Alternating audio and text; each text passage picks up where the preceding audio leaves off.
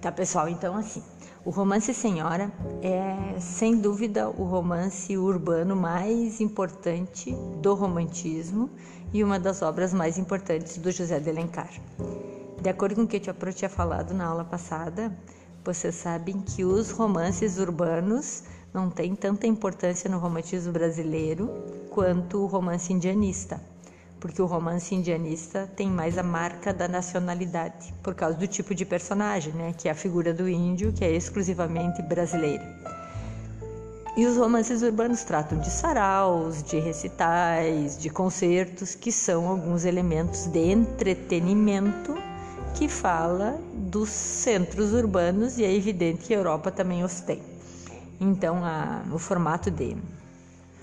de apresentar os divertimentos da sociedade burguesa, claro que vai ter a marca do Brasil, por ser todos eles se passarem no Rio de Janeiro, mas ele também se repetiu na Europa. Mas sem dúvida nenhuma, os dois estilos de romance que mais fizeram sucesso, tanto é que é o que vocês lembram geralmente, né, são os romances Senhora, os romances urbanos, quer dizer, e o romance é, indianista, que são os dois que tem essa marca aqui, tá? O romance Senhora foi publicado em mil oitocentos e setenta e cinco, nós já temos, assim, num estágio bem avançado do romantismo, porque o romantismo começou em mil oitocentos e trinta e seis com poesia, e essa expressão Senhora do título, ela tem uma peculiaridade que no decorrer do enredo vocês vão compreender por quê. Mas só para vocês entenderem, nós estamos falando de um escritor muito polivalente. O José de Alencar produziu romances urbanos, indianistas, histórico e regional. É, sem dúvida, o escritor, não que escreveu o maior número de obras, porque o Macedo, que escreveu a Moreninha, escreveu um número até superior de obras que o Alencar, mas porque escreveu obras que emplacaram, assim, que fazem o maior sucesso.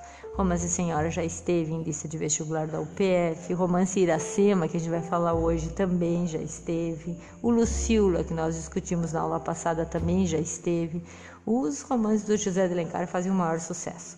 O José de Alencar era uma figura é, literária, uma figura política, tinha cargos públicos, então, assim, ele era alguém muito respeitado e alguém que se consagrou já nesse período. O pessoal da prosa tem uma situação financeira mais estável do que os nossos poetas.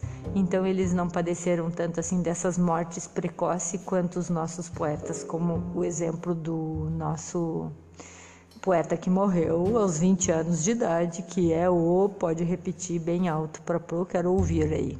Alguém que tem o microfone, porque senão eu não vou conseguir ler. Quem morreu com vinte anos de idade? O poeta do... Isso, do Noite na Taverna, o poeta do mal do século, que é o Álvares de Azevedo. Vamos lá, o Pro fez umas telas bem é, compactas e bem resumidas, e vocês vão acompanhando a nossa aula e aqui o nosso podcast pelas telas. Então, as características principais desse nosso romance Senhora, é, ele é urbano. Quando a gente fala crônica de costumes, é o que nós conversamos no dia que a Pro apresentou para vocês os estilos de romance. Quando trata dos costumes da sociedade burguesa que vivia no Rio de Janeiro nos mil e oitocentos, É, a gente diz que é um romance de costumes ou uma crônica de costumes. Não entende crônica como gênero do, formal do texto. Crônica é no sentido de reproduzir os costumes da época. Assim como na Moreninha temos um sarau, no Senhora nós temos várias, temos várias situações, temos sarau também, temos recital, temos vários eventos sociais que demonstram o costume da sociedade burguesa da época, porque o comportamento da burguesia é a essência do, é, dos enredos dos romances urbanos. Nós vamos saber da sociedade fluminense ou carioca em essência, porque eu lembro de ter dito na aula passada e vou reproduzir. A primeira frase do romance Senhora é: há alguns anos raiou no céu fluminense uma nova estrela. Então já na primeira linha tu sabe que é fluminense, tá? É, desde a sua ascensão, ninguém lhe, lhe disputou o cetro. Foi proclamada a rainha dos salões, musa dos corações em disponibilidade. Depois ele escreve assim, era rica e formosa. Nós vamos ter uma peculiaridade no romance Senhora. No romance Senhora, a nossa moça, que é a protagonista, vai começar rica e formosa nos salões de baile. E daí nós vamos ter ineditamente um flashback, que nós vamos saber como que foi o passado dessa moça quando ela era menina, como que era a vida dela, que foi uma vida pobre, meio Cinderela, assim, a gata borralheira. Uma coisa inédita, aquele item ali, crítica social, é muito incomum num período em que, da literatura em que prevalece a idealização, alguém se deter à crítica social. Mas nós já vimos que o José de Alencar é incomum em algumas coisas, né? Quando a gente estudou Luciola, a gente viu que a protagonista era uma cortesã, ou seja, parece que depunha quanto aquele ideal da preservação da virgindade, você colocar uma protagonista que tinha sido uma cortesã. É, agora você apresentar uma crítica social parece que não combina com o romantismo também. Mas a crítica social que vai se estabelecer aqui é um tema que é eterno, e inclusive poderia ser contemporâneo, que é o casamento por interesse. Então nós vamos ver que a nossa protagonista, que, que acaba dando nome ao romance, que é a Senhora, o nome dela é Aurélia Camargo, ela vai se apaixonar e o moço com quem ela vai se casar era bem mais pobre que ela. Então nós vamos ter um questionamento se ele amava ela ou se ele tinha interesse no dinheiro dela. E pela primeira vez na história da literatura nós vamos conhecer um pouquinho da psicologia, do psicologismo, dos caracteres psicológicos da personagem. O nosso romance é dividido em quatro partes. Olha os títulos dessas partes: preço, quitação, posse e resgate. E daí agora eu quero que você pense o que que, a que te remete essas palavras. Pois vocês estão é, certos de dizer que a relação desses quatro, dessas quatro partes parece ter é, ligação com negócios. Porque é essa grande crítica que o livro faz. Se o casamento do moço mais pobre com a moça mais rica era realmente um casamento por amor, ou se o moço queria fazer uma espécie de negócio. Bom, daí nós deixamos em aberto, ó, só para dizer assim, ó, no, na primeira parte, preço, a gente vai saber já da Aurélia já rica, e no tempo contemporâneo dela, em que ela está rica, em situação de casamento com o Fernando Seixas, que é o moço com quem ela faz par amoroso. E daí, quando nós chegamos na segunda parte do romance, nós temos já o que a gente chamaria hoje, veja que isso é uma denominação do século vinte, tá? Flashback é uma expressão que surgiu, que veio, você percebe que a expressão vem do inglês, né? Ela veio da literatura norte-americana, que foi uma denominação que teóricos norte-americanos deram para aquele momento em que você para a história no tempo presente e volta para o passado. Então, vocês viram que nesse esqueminha que a Pró fez assim, na parte dois, que é a quitação, ele vai falar do passado, e a gente vai saber quem foram o pai e mãe da nossa protagonista antes dela nascer, então a gente sabe do passado da geração anterior, e quando a gente chega na terceira parte, a gente volta exatamente para a situação novamente da Aurélia rica se casando com o Fernando, tá? Daí depois eu não vou ficar dando spoiler que o resgate do que que se trata. É um resgate que mescla, assim, resgatar os princípios de nobreza e ética. Bom, o que, que é a parte dois, então? O que, que é esse passado? O pai da, é, da Aurélia, é, ele era filho antes dela nascer, né? Então, ele não era pai dela ainda. Então, tínhamos um moço chamado Pedro Souza de Camargo, que era filho de um fazendeiro riquíssimo, e esse fazendeiro era viúvo, e o Pedro era o filho único desse fazendeiro. Então, é do tipo, o único herdeiro de uma mega riqueza. A dona Emília, ela era uma moça órfã, só tinha de parente um irmão, que por sinal era uma pessoa de péssima índole, o irmão dela, e eram os dois que viviam, e ela era empregada na casa do famoso e rico fazendeiro Lourenço Camargo, que viria a ser então o vô da nossa protagonista. Pois a Emília, moça pobre empregada, se apaixona pelo filho do patrão, Pedro Camargo. E o Pedro, sabendo que o pai jamais aceitaria que ele se casasse com uma empregada, casa com elas escondidas para depois ter coragem de contar para o pai que se casou. Só que acontece que ele vai fragilizando e vai fragilizando, e ele vai vendo que o pai tem planos dele se casar com uma moça rica, e ele fraqueja, e ele mantém esse casamento escondido. Só que o tempo passa, imagina assim, um ano, dois anos, vários anos. Tanto é que a Emília fica grávida e vai ter um menino, um filhinho, um moço. Ele o continua, o Pedro, sem coragem de contar para o pai que estava casado e que tinha um filho. Daí demora mais um tempo e a Emília vai ficando muito magoada com essa falta de coragem do marido, porque ele é marido mesmo dela. Na época, a gente não consegue imaginar como é que uma pessoa consegue manter um casamento escondido, né? Mas na época as pessoas viajavam a cavalo, muitas horas, muito longe. E como o pai do Pedro era um fazendeiro, ele vivia na fazenda, isolado da sociedade. Então, assim, é, nós temos que nos voltar lá para os anos de mil e oitocentos, tá? Imaginar como seria possível naquela época. Pois a Emília fica grávida novamente, nasce então a nossa protagonista, que é a Aurélia. Depois de, algum, de algumas situações, a Aurélia perde o irmão mais velho, ou seja, a Emília perde o seu primeiro filho. E tudo isso abala muito ela, e a falta de coragem do Pedro. E o Pedro, assim, entra numa crise entre, dividido entre a família, que agora ele constituiu, que é esposa e filho, na época filhos ainda, porque ainda tinha o filho, e os anseios do pai, o que o pai esperava dele. E daí, o que, que José de Alencar faz? Eu comentei isso na aula passada. Ele arma aquela estratégia típica, que é, é quando não tem solução, você mata a personagem.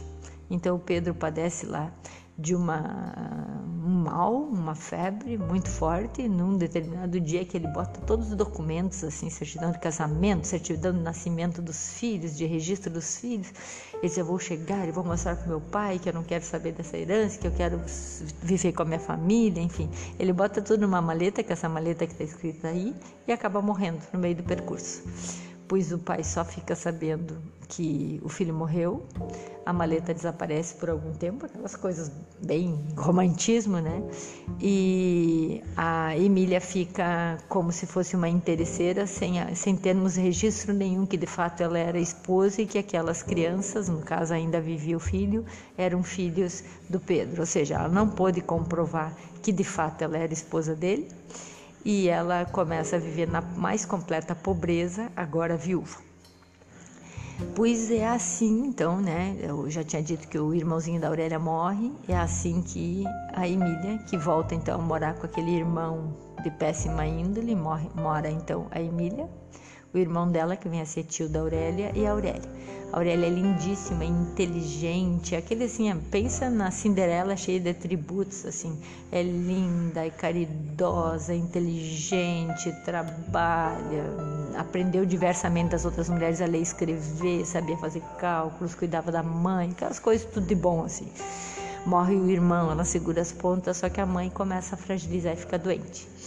Até que aparece Fernando na história. Quando o Fernando, que é um moço mais ou menos pobre, aparece, nós já vamos saber que ele era um jornalista, que ele também era órfão, só que ele era órfão de pai. Quer dizer, só que não, a Aurélia também era órfã de pai, né? Ele era órfão de pai.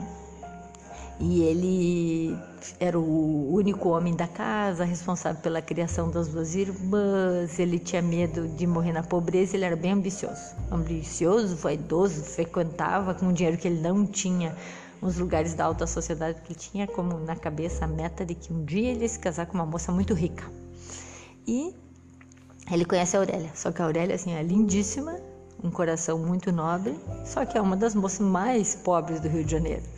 E ele fica é, muito em crise, assim, existencial. E acaba, acaba aparecendo na vida dele uma Adelaide, Adelaide Amaral, que é uma moça rica, e que na época era muito comum que as moças, ao se casar, oferecessem um dote ao marido. Acho que vocês já devem ter ouvido falar na ideia do dote. Alguém já ouviu falar sobre dote?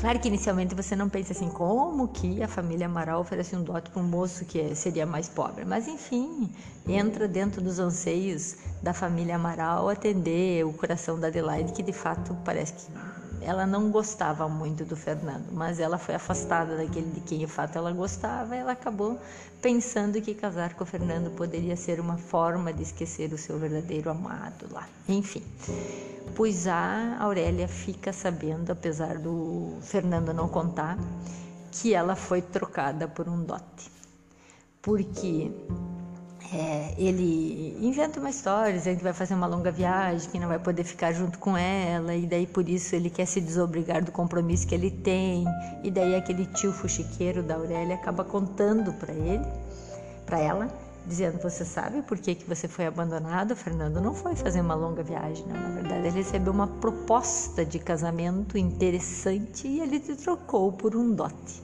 Tu imagina a decepção da Aurélia. Então a Aurélia, assim, caída, né, arrasada, acaba se resignando, ainda muito doente, né?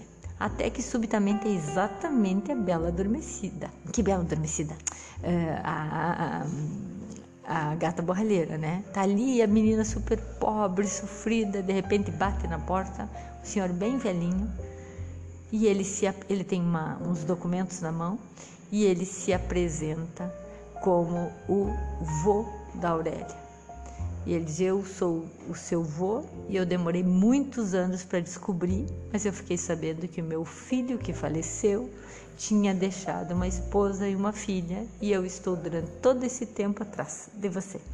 E daí ele consagra ela como uma, a única herdeira universal de tudo que ele tem. Porque esse Lourenço tinha um filho só, que era o Pedro, o Pedro morreu, e daí o Pedro, por sua vez, acabou ficando com uma filha só, que é a Emília. Desculpa, que é a Aurélia, Emília é a esposa. Pois um pouquinho depois já morre o avô, então ela tem, usufrui pouco desse relacionamento, né, com o vô, que ela tinha ficado fantasticamente feliz, assim, não por exatamente ser rica, mas porque ela tinha algum vínculo sobre alguma coisa do falecido pai. E a moça mais pobre do Rio de Janeiro acaba virando a moça mais rica do Rio de Janeiro. Pois olha só, ela então, na qualidade de moça riquíssima, aí a mãe, daí como nem tudo é só flores, né, porque o romantismo tem que ter sofrimentos, a mãe acaba falecendo. Mas vejo que a mãe agora falece numa situação mais confortável, no sentido de, ai, pelo menos eu deixei a minha filha, né, bem colocada, ela não tá ao desamparo. O... Ela decide que ela tem como meta dela, ela tem uma personalidade super forte, que é uma coisa bem rara, por isso aquele psicologismo da tela lá atrás. Essa coisa da mulher, assim, decidiu que ela quer, com quem ela vai se casar, de ser dona do seu nariz ou do seu destino, é uma coisa raríssima nos romances românticos. Claro que nós temos algumas, assim, mais sapecas, que nem a Moreninha lá, que é a Carolina do Macedo, né? Mas essa é muito mais forte, sim, personalidade fortíssima, que é uma característica do José de Alencar nos perfis femininos que ele cria. Pois ela coloca aquele tio que não tinha uma conduta moral muito boa a seu serviço, ele é um serviçal dela, tá? E é o único parente que sobra, porque nesse caso agora a mãe morreu também, e faz com que ele faça uma, promessa, uma proposta para este Fernando antes dele se casar com a Adelaide Amaral, porque ele recebeu uma proposta, mas não se casou ainda, ele ainda está solteiro, mas uma proposta anônima. Ele deveria chegar para o Fernando e dizer, tem uma moça que deseja, uma família, nem dizer a moça, deseja casar-se com o senhor e oferece um dote.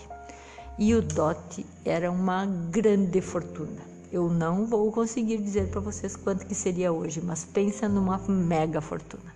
O dote que esse tio deveria oferecer para o Fernando, sem citar nome nenhum, era de cem contos de réis. Ele deveria chegar e simplesmente dizer, uma moça, uma família de uma moça solteira, bem colocada, quer oferecer cem contos de réis para o senhor se casar com ela.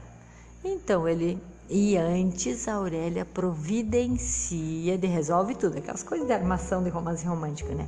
Que a Adelaide Amaral consiga se casar com o moço com quem de fato ela gostava, daí são outras articulações que agora não dá para contar, e daí se afaste do Fernando, Fernando fica desobrigado então desse compromisso e fica desiludido também, mas receba essa proposta que era muito maior que a proposta que a família Amaral tinha feito para ele. Pois ele aceita, mesmo sabendo, não sabendo, né, com quem ele iria se casar. Ele casa-se, na verdade, com o dote e não com a moça. Pois, na véspera do casamento, então, ele veio a saber que quem tinha oferecido o dote era a família da Aurélia, que, na verdade, não existe uma família, era ela mesma. E logo depois do casamento, na verdade, na noite de núpcias, eu quero que vocês daí vejam na página... Deixa eu abrir a página do livro aqui, porque vocês vão abrir daí a página que tem um capítulo fantástico, que vocês vão poder uh, me acompanhar na leitura,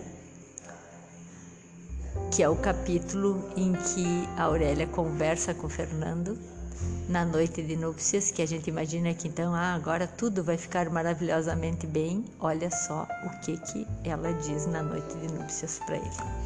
Ela chega para ele e diz assim: então é verdade que me ama? E daí o Fernando responde para ela: pois ainda duvida, Aurélia? Ele se amamos sempre, desde o primeiro dia em que nos vimos. Daí ele responde assim: não, não lhe o disse já? Então nunca amou a outra? Sentindo a ironia no tom, né? Eu juro, Aurélia, mas olha que podre, né? Dá uma analisada na frase hipócrita dele aqui, ó. Estes lábios nunca tocaram a face de uma outra mulher que não fosse a minha mãe. Analisa se tu acreditaria nisso, né? O meu primeiro beijo de amor guardei-o para minha esposa, para ti. Soerguendo-se-lhe, para alcançar-lhe a face, não viu Seixas a súbita mutação que se havia operado na fisionomia da noiva. A Aurélia estava linda, e a sua beleza radiante a pouco se marmorizara. Ou de outra mais rica, disse ela, retraindo-se para fugir ao beijo do marido, e afastando-o com a ponta dos dedos, enfim, afastando-o com a ponta dos dedos. A voz da moça tomara um timbre cristalino, eco da rispidez e aspereza do sentimento que lhe sublevava o seio, e que parecia ringir-lhe os lábios como aço. Aurélia, o que, que significa isso? Olha esta frase que ela disse para ele. Representamos uma comédia, na qual ambos desempenhamos o nosso papel com perícia consumada. Podemos ter este orgulho, que os melhores atores não nos excederiam. Mas é tempo de pôr termo a esta cruel mistificação com que nos estamos escarnecendo mutuamente, Senhor. Entremos na realidade, por mais triste que ela seja, e resigne-se cada um ao que é. Eu, uma mulher traída, e o senhor, um homem vendido. Daí tu imagina o escândalo de uma mulher falar nesse tom na noite de núpcias, e daí ele fica estarrecido. Vendido, exclamou Seixas, ferido dentro da alma. Vendido sim, não tem outro nome, sou rica, muito rica, sou milionária. Precisava de um marido. Analisa a coragem do José de Alencar escrever isso agora. Ó. Traste indispensável às mulheres honestas. O senhor estava no mercado, comprei-o, custou-me cem contos de réis, foi barato, não se fez valer, eu daria o dobro, o triplo, toda a minha riqueza por este momento. Entenderam que aquele senhor ali então vai acabar justificando também o nosso senhora. Por quê? Porque o Fernando e a Aurélia começam a viver um casamento de aparências. Ele serve meio como um, um acompanhante dela. E eles ficam assim, ela fica humilhando ele. Ela é apaixonada por ele, mas ela achou que ele não se fez valer, né? Porque ter aceitado aquela proposta foi indecoroso. E depois de alguns meses de casados, quase um ano, para dizer a verdade, ele, enfim, teria... subitamente conseguido o dinheiro que ela deu para ele para pagar o dote. E num, vários meses depois, numa noite também, ele chama ela para uma conversa E ela imagina que então ele vai pedir desculpa, dizer que ama ela, porque era tudo que ela esperava dele, e ele pede a liberdade. Porque durante todo esse tempo ele começa a chamar ela de senhora, que é o que justifica o título. Minha senhora precisa de mim, a senhora precisa que eu acompanhe a esse baile, a senhora precisa que seu marido esteja. Então vejam que eles viviam em quartos separados, uma relação formal, quase como se fosse uma patroa e um empregado.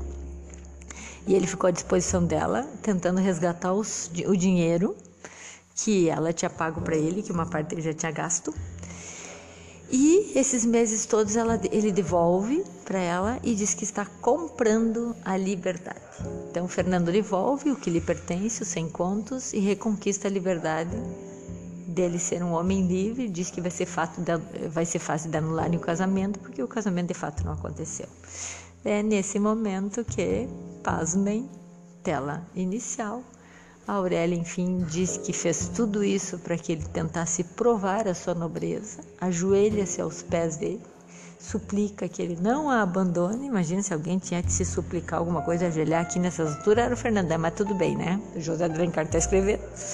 E daí diz isso para ele no final. Imagina que o final não vai ser super amoroso e feliz. Aquela mulher que se humilhou, aqui a tens abatida, no mesmo lugar onde ultrajou-te nas iras da sua paixão. Aqui a tens implorando o teu perdão e feliz porque te adora, como o Senhor da sua alma. E esse é o único momento em que, de fato, ela chama o Fernando de seu marido. Então, nós voltamos daí lá, essa parte final. A terceira parte do romance, que chama Posse, é quando acontece o casamento, e a quarta parte do romance, que chama Resgate, é quando é, então o resgate agora compreendam como resgatado o verdadeiro sentimento de amor, porque o Fernando diz que de fato amava ela, só que durante algum tempo o interesse pelo dinheiro suplantou isso. Então eles tiveram resgatados os seus princípios de nobreza e viveram felizes para sempre.